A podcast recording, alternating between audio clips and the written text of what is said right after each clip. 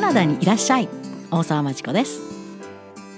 今日は留学の話題からちょっとだけそれて今世界を騒がせているパンデミックになりかかっているコロナウイルスのお話です。カナダ側から見たこの大騒ぎを少し分析してみたいと思います。これからカナダに留学しようとする方カナダに来ようとする方にも大きい刺激になると思いますよ。まず一番感じたのは白人の傲慢さですもうずっとこれは感じてます。もちろん白人の作った文化、西洋人の作った文化、デモクラシー、今隣のアメリカでは完全に崩れてますけどね。デモクラシーの行方はこれからどうなるでしょうか。でも、いいきっかけになりました。例えば、横浜沖に停泊して、コロナウイルスの感染患者が続々増えてて、で、えー、乗客たちが缶詰を食らってるダイヤモンド・プリンセスクルーズシップです。数千人も乗ってるんですよね。すっごいな、これは。病気がはびこる、もう最高の空間ですね。さあ、その中にカナダ人が結構混じってました。で、連日カナダのニュースでは、その人たちの、えー、叫びを取り上げてます。なんでこんなとこにいないといけないの？いつ帰れるの？どうやって帰れるの？そんなことも誰も示してくれないし、こんなところで何日も過ごして、これはひどい。フライトも帰りの予約してるのに私たちどうなるのよという声を連日スカイプかなんかで届いてるんでしょうね。それをカナダの全国ニュースが流してます。ほとんどトップニュース扱いです。ちょい待てと思いました。横浜沖ですよね。ニュースを見る限り日本の救急車が待機してます。日本の職員が待機してます。いっぱい日本の税金を使って待機してます。そして手厚い看護をしてます。感染した患者は日本の病院に日本の税金を使って治療に連れて行ってます。なんで文句を言ってるんですか？世界が今どういう状況なのかわからないんですか？自分が帰ればそれでいいの？日本というアジアの国の沖にアジアの国の大都市横浜東京の近くその近くに停泊して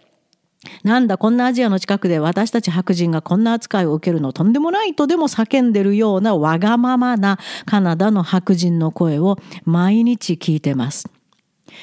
テレビを見るたびに思います。そうだよね。これ白人の本質。残念ながらね、もともとの歴史、遺伝子も違うのかもしれません。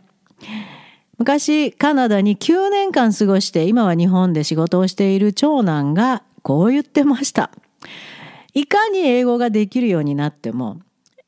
カナダでいかに仕事ができるようになってもカナダでいかに教育を受けてもあの白人のミーミーミーミー自分よ自分を見ろ自分を見ろという厚かましさには絶対追いつけないと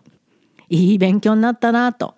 白人を扱う時世界をいまだにやはり残念ながら支配している白人と対処する時には絶対必要な基礎知識です。白人というものはもともと What about me? 私はどうなるの？というインディビジュアリズム、個人主義に基づいて脳が回転してますので、そこの認識を無視しては、英語も理解できないし、英語圏の社会も理解できないし、ひいては世界も理解できない。それから世界中で起こってる白人巻き込んだ、あるいはキリスト教巻き込んだ戦争も理解できない。歴史も理解できないということになります。そんな白人を理解するのに最適な方法は？白人の国に来て、えー、高等教育を受けて社会と深く関与してみること。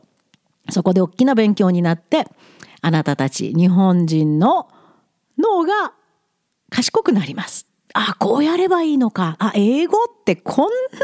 なわがままさを元にしてたのかに気がついた瞬間、能力がヒュンって上がっていきますよ。さあ、そしてもう一つ白人の傲慢さを表すので起こっているのが中国人への差別が大きくなってます。もともと中国人増えすぎて、まあ、しょうがない。経済的効果としてはしょうがないんだけど、やっぱり何これって、やっぱマナーの面で、あの、白人のマナーとは相入れないものがあります。確かに社会的なマナーは、えっと、いわゆる表面的なあの内向きのわがままを置いといて傲慢さも置いといて社会的なマナーは白人のマナーはやはり、えっと、褒めるに値するものがあります。目を見てニコッと笑いかけたり、まあ、全員じゃないですけどドアをちゃんと持って待っててくれたり道を譲ってくれたり自分が我先に押しのけて前に出て進んで肘で相手を押しのけて買い物するというカナダの中国人によく見られますが残念ながらそういうところは白人には見られませんでも中国人への差別がここで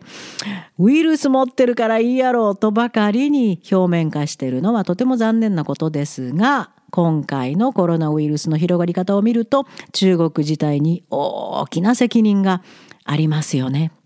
でその中で抑圧されてきた中国の方々とっても大変だったと思いますがやはりそれを引いたマナーを、えー、西洋ででカナダの国で出してしまうと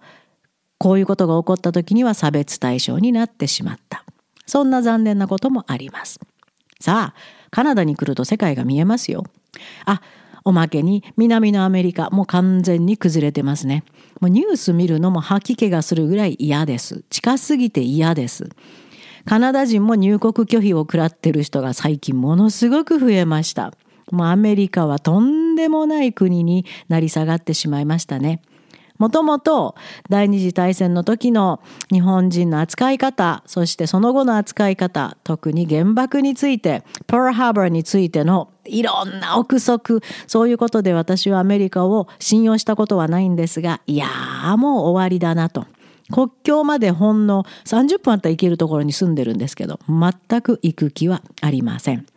そんなアメリカを眺めながら白人の傲慢さを学習し差別とはこういうところから起こるのかというのも学習できるカナダ。